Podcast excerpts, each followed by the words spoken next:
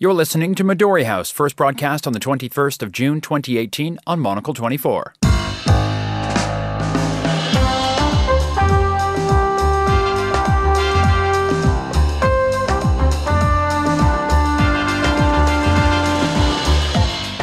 And welcome to Midori House, coming to you live from Studio One here in London. I'm Daniel Bage. On today's show, Turks are about to head to the polls, but will Recep Tayyip Erdogan's power grab and call for snap elections backfire? My guests, Juliet Foster and Robin Lustig, will be discussing this and the day's other top stories, including Hungary's parliament has passed new laws which criminalize any individual or group that offers to help illegal migrants claiming asylum. How will Brussels respond? To the so called Stop Soros laws. And Jacinda Ardern has become the first leader to give birth while in office in three decades. Congratulations, best wishes to the whole family, and forget about responsibilities for a short while. But should we be worried about the man steering the ship while she's on maternity leave? All that plus, why has Algeria switched off the internet? That's all to come on Midori House with me, Daniel Bage.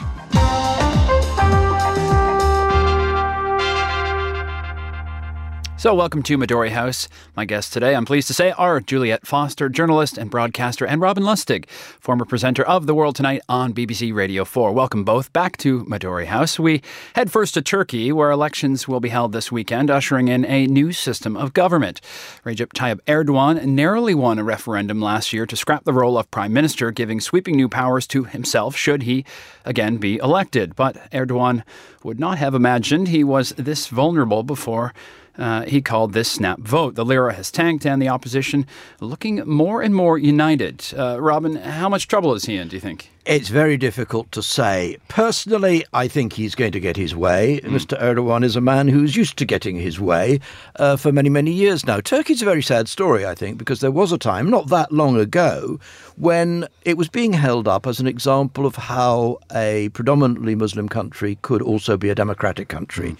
It's hard now to make that case. I remember when I was in Turkey just after the Arab uprisings in 2011, and there were quite a lot of pro democracy activists from various Arab countries who were looking at Turkey and asking themselves if this was the way to go.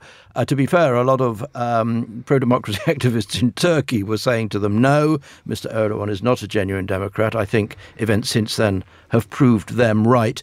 Um, my suspicion is that Mr. Erdogan will win. He will get more powers. He will continue to cast Turkey in his own image, and it will be bad news for democracy in Turkey. Well, Erdogan has jailed thousands of opponents and controls the media. Uh, but, Juliet, how has he gotten himself into this position, do you think? it really goes back to the coup because there was a coup around 2015 16 mm-hmm. and um, it was his response to that because what I've noticed is the is the misuse of the word terrorist, which probably sounds like a slightly curious thing to say, but it's the fact that he has used it against his enemies. So even if you are a humble journalist and you've written anti-Erdogan pieces, you've been rounded up. He has purged the government. Mm. He has purged the military, where this coup obviously started. The military made a huge miscalculation because they assumed that the public would fall in with them. And of course, they didn't, because you're talking about people who've lived through those years of instability triggered by the military. Erdogan played a master hand when, during the coup, he actually used new technology to go on to go on the telephone and, and right. encourage Turks to actually come out on the streets to save the country. So there is this sense of gratitude, I suppose. But he has played an absolute blinder of a hand, putting his his his favourite people in charge of the media. So this has really skewed the coverage because it means that if you are one of the opposition candidates, you can't really rely on the newspapers because the newspapers are parroting their support for Erdogan. There's very little places where they can go. They have tried to use the new media, and yes, in many areas they are very, very strong. But he has played a very, very clever hand, and mm-hmm. I share Robin's scepticism. Although, having said that, I mean, you talked about the opposition. Yes, they are united in fighting him, but can they stay united enough that if, for example, they do manage to take control of the parliament, because it is a parliamentary and mm. presidential election which is happening here, can they stay united enough that they can thwart his ambitions, contain him? I suspect not. And he's going to exploit that. He is a master tactician. That is why he has survived, and that is why he has ambitions to go beyond 2023 to die in office effectively.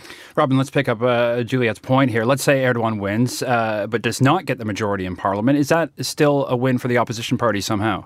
It's it's halfway to a win, isn't it? Um, I mean, the whole point of the the way in which he's trying to change the constitution is to accrue more and more power to the president and less and less power to other centres of uh, power in, in the political system.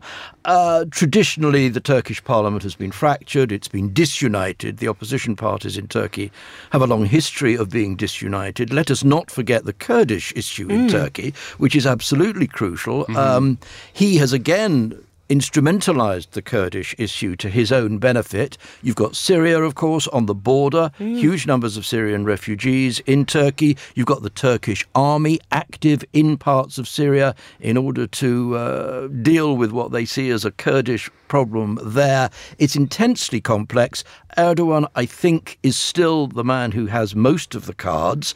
I think he's going to get what he wants. Mm. And mm. can I pick up on the point which course. you made actually about the Syrians? I mean, we, we could not underplay this because remember that when you had this mass flow of people leaving Syria as uh, the, the, the country sort of fell, imploded really under the weight of the civil war, it was the Turks who took them in.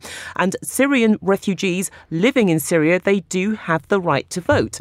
And we know that some of the other candidates, they have said, look, you know, we, we do want the Syrians to leave. They've been very couched in their language. They've said once once the situation in Syria settles, well, when on earth will that be?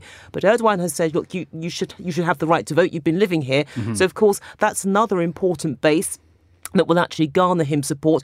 Don't forget as well that um, relations between Turkey and Germany are fractured. You have a large Turkish population living in Germany too, so it'll be interesting to see how they will vote and what bearing, if any, their their their, their votes will actually have on the final outcome. So there are lots of elements in this story. Because of all these conflicts we've touched on, normally the opposition has been quite splintered. Uh, More liberals, Islamists, Kurds, uh, and Turkish nationalists. Uh, have they really galvanized enough to get a result, though? Uh, the opposition saying a runoff vote for president may be their best chance to actually get rid of Erdogan. It will be interesting if it does go to a runoff, and, and from what I read, that that is a possibility. Um, the economy, of course, is important. I mean, Erdogan's support was built over many years on economic progress in Turkey, and he achieved a great deal in that sense. And a lot of Turks have good reason to be grateful to him. The economy is not in such great shape now. Whether that then translates into a skepticism about him, I don't know. Hmm. I, as I've already made clear, I have my doubts that it will, but it's a hmm. possibility, certainly. Yeah, I think you're absolutely right because traditionally the economy can be the undoing of a party, but I think that he has been in power for so long. And remember, there, there are areas of Turkey which were pretty impoverished, and in the years when we saw this boom in the Turkish economy, these these areas were able to rise. We have this this huge middle class. Never underestimate the importance of the middle class, and I suppose that one of the factors which will come into play for many people is well, better the devil you know, because okay, hmm. he's going through a weak phase at the moment, but but when he comes back, he will be stronger. And if this boom returns and more money com- comes into Turkey, then maybe it'll be worth it. I mean, how crass is it, I suppose, that people are prepared to, to give up civil liberties, civil rights, if they feel at the end of the day it makes the country stronger and it sends out a message? And certainly, Turkey is in in a slightly odd position because, on the one hand, the West is very concerned about the way that the country has been going. But on the other hand, we need Turkey. Turkey is a hmm. member of NATO. It's got these massive armed forces behind it. You know, it has actually taken on many of the Syrian refugees, something which is often missed out in the discussion. Europe is, is tearing itself to pieces. Turkey has also wanted to join the EU, but it's been held back. It was dangled in front of it, the prospect, and now it's been kicked into the road for the time being. And of course, Turkey will be important with, with any final resolution when and if we get there with Syria. Never underestimate the attractiveness of the strong man mm-hmm. image. I mean, you see that in Turkey, but you see it in many other countries as well. If a political leader can persuade enough voters that they are the strong candidate, they will represent the nation, they will defend its interests, mm. then that's a huge plus. But you- Fascinating stuff. Please, Juliet. as I say though, you, you do have to ask yourself as well: what is the underlying objective of Recep Tayyip Erdogan because there is a conflict between the secular Turkey, the Turkey of Ataturk, the founding father of the state, and the move towards um, an Islamic state, a pure Islamic state, because remember, some of the secular initiatives that Ataturk brought in to actually modernize the Turkish state, they've been gradually picked away. And don't forget that uh, Recep Tayyip Erdogan made remarks about um, the role of women, for example, that uh, women should not be, they shouldn't actually have political ambitions, even though one of the candidates is, is female, but women should stay at home. Um, they're, they're now being encouraged to wear face coverings. So it, to me, in, in some respects, this isn't just about a strong man, it's about Turkey's future? Does it stay loyal to the, the image that Ataturk had carved out for it? Does it, or does it go to a state which is founded in, in Recep Tayyip Erdogan's own image, that of a Turkey which is a very strong Islamic power? And don't forget, he's played to that as well, conjuring up images of the past, comparing himself to some of the big figures mm-hmm. of Turkish history. A very excellent way to set up the election. Uh, so much at stake uh, coming up this weekend. I want to move now, uh, however, to Hungary, uh, where the country's parliament has passed new legislation that criminalizes lawyers and activists who help asylum seekers. This is, uh, and migration is once again a top issue uh, facing governments in Germany, Italy, others. Uh, the far right government of Viktor Orban has dubbed this legisla- legislation the Stop Soros Law, named for the billionaire philanthropist George Soros, the leader accused of supporting Muslim migrants. Orban has used the experience of 2015, I think, to gain support for his closed door policies uh, when 400,000 people traveled through Hungary in the middle of the migrant crisis uh, on their way to Western Europe. But this year, there's only been 342 registered asylum seekers, uh, that in the first four months of this year. Uh, so then why is he passing these laws now, Robin? Well, the, the, the, the key words in your introduction just there passed through mm-hmm. Hungary. Mm. I mean, mm. it, it, it is extraordinary, and, and I, I find it very depressing that so many political leaders now can make capital out of encouraging uh, hatred towards immigrants, even when on any rational basis, it's not really an issue. Mm-hmm. Hungary, compared to many other European nations, has very few migrants settling mm. in Hungary, very few refugees, very few asylum seekers. Nevertheless, Mr. Orban, and this part this, this carries on rightly from what we were just saying about President Erdogan in Turkey, cultivates a strongman image, cultivates an image as a strong nationalist defending traditional Hungarian values. The truth, from where I sit, is that traditional Hungarian values are not under threat. Mm. Nevertheless, mm. he has apparently persuaded enough Hungarians that they are, and that he is the man to defend them. To blame one man, even if he's a billionaire, which he is, Mr. Soros, for the ills of Central and Eastern Europe and of Hungary is absurd. Mm. Nevertheless, it has a potent appeal, quite plainly. Uh, I can't explain why it does, but it does. One has to recognise that.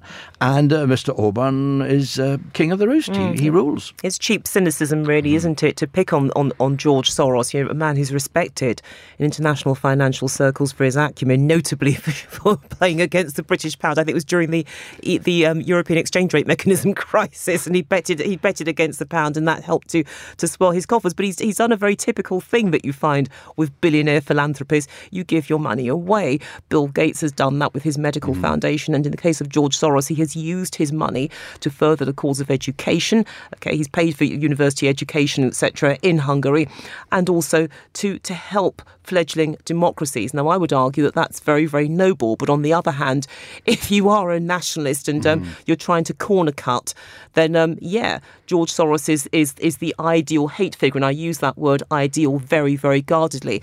But just to broaden it out a little bit. Um, George Soros is not just um, a useful scapegoat for, for Viktor Orban. You tend to find that in alt right circles, he is the centre of really nasty anti Semitic conspiracy theories. And um, clearly, Orban has tapped into that, which makes it even more reprehensible. And tragically, it has yielded him this success. And it is a tragedy because, mm-hmm. you know, George Soros himself, he's a Holocaust survivor. He has put so much back in. And somewhere along the line, that has been very carefully airbrushed out of this far right narrative. It does seem to me that what's happening in Hungary is straight out of the sort of autocrat's playbook. Mm. What, what any autocrat fears most is somebody who is not beholden to them, Mm. who can't be threatened by them, who has an alternative power base. In Soros's case, the power base is money, Yes. and is able to threaten them. Uh, Putin in Russia has done similar things. Any autocrat tries to shut down any kind of movement, any kind of activity which threatens their hold on power. Uh, the irony of this is that Soros was quite influential in the transition from Central and Eastern Europe from communism to post communism. Uh, in that sense, you could argue that Hungarians have benefited from some of the money that Soros has spent on encouraging civil society movements, whether it was journalistic organizations, civil rights organizations, and others. Nevertheless, he is now, as Juliet says, being scapegoated, not only in Hungary but elsewhere, and is the victim of all these quite absurd conspiracy theories, and I think it's very sad. Does he hold, still hold sway at all, though, in this debate, Juliet? Do you think In, in terms of his influence in Hungary, inside Hungary? Well, I mean, let's be clear about something. Not that not all Hungarians voted for Viktor hmm. Orban. There are people who have who have resisted him, but unfortunately, the they've been overwhelmed by the tide of the tide of populism, and you know they're very very sad about what has happened to to to to to, to, to George Soros because he did have his HQ in Hungary, but he's now had to close it down and move it. He's actually gone to Germany. So the question is, given what is happening with the AfD Alternative for Deutschland party, and again these right-wing forces gathering speed, really latching onto the the, the, the immigration situation and the impact on Angela Merkel herself. She's bought time, yes, but there are question marks about her government and whether it's going to survive. In that sense, uh, George Soros does have influence, but again, as, as this figure that um, people can pick on, he's, it's very easy to use him to as, to add to add to this rather sort of toxic combination. But I mean, look, he does have leverage. He does have power. I mean, we've seen how he's using his money to actually fund one of the, the groups here, I think, that actually wants to reverse the, the, the Brexit referendum, the result of that Brexit referendum, or certainly do something to work with the, the anti Brexit forces. But he is seen as this rather dark, sinister figure, but I think he's big enough to take it. It's not going to stop him in terms of what he's doing, and he can and does influence agendas. And that's not necessarily a bad thing if it balances things out, and certainly if it actually leads to um, people questioning the tilt of Europe at the moment. And what I see is a basic lack of humanity, quite frankly. Certainly, when when you see there are people who are suffering, and their suffering is being turned into something very toxic and dangerous and, and seen as a threat that is overwhelming people and a threat to civilization, evoking this old language of the past. Uh, the migrant quotas, I guess, is the idea that has caused the biggest problem in Eastern European countries and, and the problem they have with Brussels. Uh, where does that stand? Is that still the main issue here? Well, i i I think for many Hungarians it probably is, but it, it actually makes me quite angry. Um, countries like Hungary joined the European Union because they regarded it as something that would bring them benefits. it does indeed bring them benefits. It also brings them responsibilities. Part of the uh, price of joining the European Union is that you sign up to a set of values, a set of principles, which are to do with democracy and are to do with human rights. Now, it's beginning to look more and more as if Hungary, and it's not on its own, wants the benefits but doesn't want the responsibilities. The problem for the Brussels bureaucracy is that if they call Hungary out on this, they start to pull at a thread which threatens then to unravel the whole of the EU. Most EU members have broken rules one way or another. Uh, France and Germany broke the economic rules some years ago. Hungary, Poland, the Czech Republic are at risk of breaking other rules as well. The European Union is at a very, very crucial juncture at the moment. The UK's threatened departure, the migration crisis, the Italian government and the economic problems that it faces, all of those are threats to the EU. It doesn't feel, I don't think, strong enough to challenge Orban and say, hey, you signed up to a set of rules here. If you don't like them, get out. And that's the point. He knows that. Exactly. He, he absolutely knows that because The European Union is in a weak position at the Yeah. moment, and- and he is in a strong position. Yeah, and don't forget as well that I think Austria also has a far right government as well, and it's this sense that if you if you actually punish Orban, and I use that word punish guardedly, there is this sense of him being picked on, or that's how he would interpret it, that his country is being picked on. And again, it reinforces the divides between the, the northern Europeans, the likes of Germany and France, and then you've got the Eastern Europeans. Okay, Austria is somewhere in the middle, it straddles the two camps, but it seems to have sort of tipped more towards the east.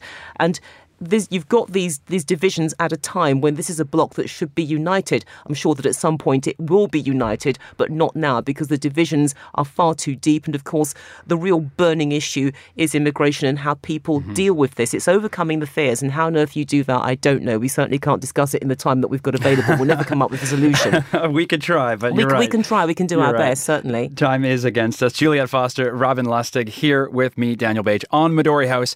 Coming up next, Algeria turns off the internet for high school exams. How do you unpack stories in the most engaging way while building a credible and comprehensive brand? Monocle Films visits three media companies in Paris, Munich, and Tel Aviv to find out about the most innovative designs for paper and screen. It's good when you have lots of eyes or lots of thoughts on the same uh, topic, and then at the end, you can distill something new out of it. Uh, I've always been uh, interested in ideas from outside. This is uh, important for me. Designing the News, playing now in the film section at monocle.com.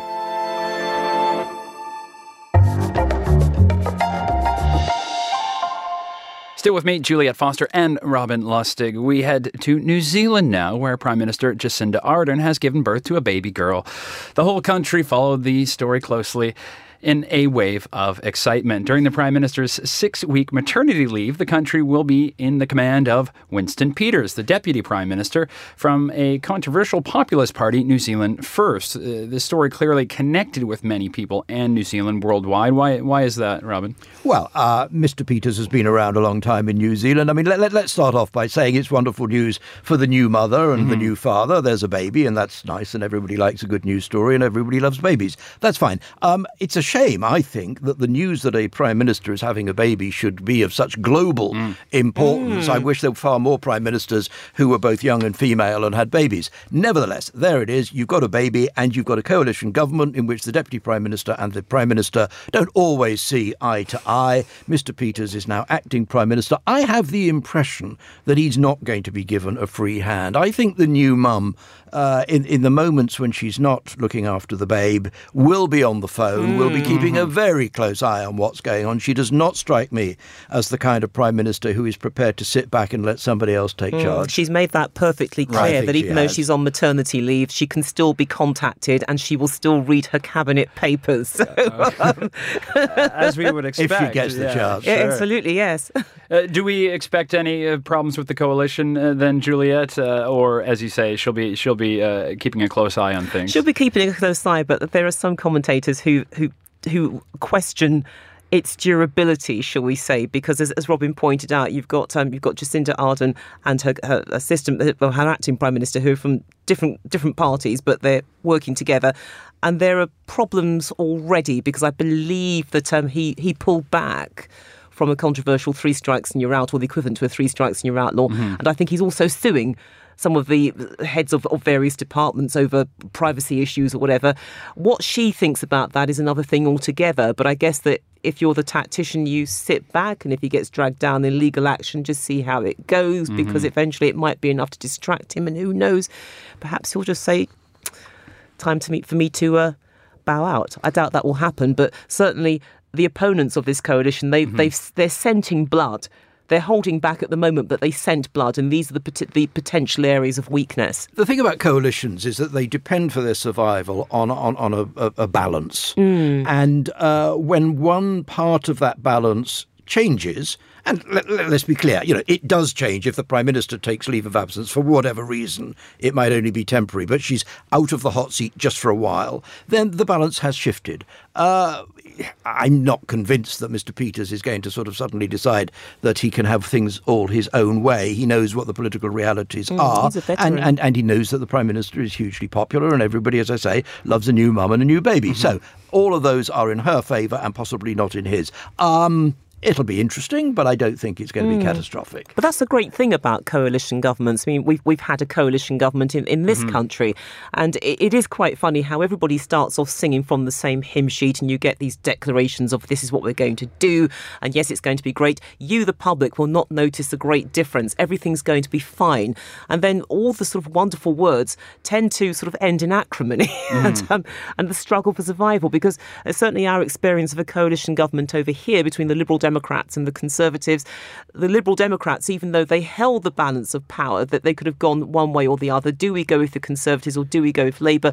They went with the Conservatives in the end, and they felt that they would have parity in that relationship. And then, of course, when you had the general election, when David Cameron became the Prime Minister, the Liberal Democrats fessed up and said, well, actually, we were the junior partners, even though the only way the only, that David Cameron could become Prime Minister right. in his own right was because of us. And I wonder whether we're going to see something similar, a similar dynamic playing out in New Zealand, except in this case, it's, it's not two men pitched against each, each other, it's a woman and a man on maternity leave for just six weeks. Just for she'll, 6 she'll weeks, be, she'll yes. be back, and and uh, perhaps uh, if nothing, a great, uh, good, great and good story for New Zealand's soft power globally. Uh, I want to just flip uh, now to Algeria, where students will have to stick uh, to their books and lecture notes this exam season, as the country has pulled the plug on the internet temporarily in a bid to tackle cheating. Two years ago, questions for exams were leaked online and were the main reason for this measure. It said. Uh, perhaps a little bit of an overreaction, Robin. Uh, yeah, the words sledgehammer and nut seem to come, come to mind somewhat. I mean, if you've got a problem with exam papers being leaked, then deal with the problem. Mm-hmm. Uh, the problem is not the internet. The problem is that someone is leaking exam papers. Mm. It shouldn't be that difficult. First of all, to make sure that exam papers are kept under lock and key. Secondly, to make sure that nobody takes any kind of electronic device into an examination hall so they can't mm, actually exactly. get anything. I mean, the, the internet is used for more than cheating in exams. Yeah. I suspect there are quite a few yeah. businesses around Algeria who are not exactly thrilled that, with the idea thought, that uh, even for a couple yeah. of hours they're suddenly going well, to be exactly, without online access. Exactly, it's, it's, it's a bit overreaction. That's what I thought the story was about uh, at first, to be honest. And as we were saying before we came on air, I, I got nightmares about forgetting to hand in assignments or uh, sleeping through an exam. But I think I would be much more concerned about a world without internet access mm. in, in my job in our line of work. Uh, how about you? Yeah, no, I totally agree. But you see, I, I think it's not going to make a blind bit of difference because people are very inventive with their cheating. Now, I have to, I have to state that I didn't cheat. I was a goody two shoes. But I do remember when I was probably about 13 or 14 and um, sitting in exam, and there was a guy who was sitting next to me who kept on looking at his knees. And what he did was that he actually rolled up his trouser legs. He'd written his answers on his knees and was rolling up his trouser legs. I mean, I spotted this, and the teacher sort of noticed that his head kept on tipping down underneath the desk, and mm-hmm. it's like, okay, right. And she just suddenly noticed all these answers run down his legs in blue ink. so, so kids will always find a way of cheating. Right. They, you can bypass the, the internet if you want to. uh, uh, any other suggestions, Robin, on uh, how we could tackle cheating? I well, I wouldn't dream of revealing all my cheating secrets on air. Um, so it was you. I, I, haven't taken an exam for a very long time. Um, certainly not since the internet was invented. No, look, I mean, I, I think it's absolutely dotty to think that you by shutting down the internet you can stop people cheating. As Juliet says, there is a great incentive to cheat. Um, it's up to the examiners and the examining bodies to make sure that cheating isn't possible. Mm, and I wonder if there's an ulterior motive as well that that um, that, that, that use that, that somebody somewhere is using the exams as a smokescreen. In other words, sure. let's see what happens in the two hours, and maybe we can get something out of this. Perhaps controlling political opposition or whatever. Mm. You know, curbing the dissemination of a message by shutting down the internet, if not permanently, certainly for certain times of days. You know, when the when the when the internet traffic is at its heaviest. So I'm a little bit skeptical skeptical. Are, are we concerned that uh, that a government would have this much power over our access to information? Well, it, I suppose it does bring home to us that mm-hmm. uh, although many of us now can't imagine living without the internet even for 30 seconds, let alone for a period of hours. Um, governments can switch it off mm. and they can restrict access to it. And it's not as kind of universal human right. It's not like breathing the air around us. Uh, and it's probably quite a salutary reminder that mm. governments do still have power over access to the internet. Mm. I'm not sure to what extent that will be true forever, but at the moment, yes, governments yeah. can shut it down. It's an easy thing to play around with. I think mm. in, in Uganda, I, I, have heard that apparently the, the government actually wants to charge people for the use of the internet. And that's quite important because if internet usage is quite heavy, amongst certain groups of people and they're on a low right. income anyway, then it's a choice between giving up most of your income to pay it to the government or actually defying that and still using it anyway because a thirst for information mm. is so important. Now, the government has said, oh, well, you know, it's just a tax raising measure. But of course, if you're a skeptic, you'd say, no, it's not a tax measure. Yeah. You're, you're basically getting the best of both worlds. You're getting money on the one hand, but you're also controlling internet usage on the other by taxing it. Or on the inverse, uh, perhaps many are going to lose their access to information as well, which is just as concerning. Well, we hope you've uh, gained lots of information from listening to us. That brings us to the end of today's show. Juliet Foster, Robin Lustig, thanks for joining us here on Midori House. Today's show produced by Fernando Augusto Pacheco, uh, research by Megan Atkinson, our studio manager, David Stevens. More music next, and then at 1900 hours, it is The Urbanist.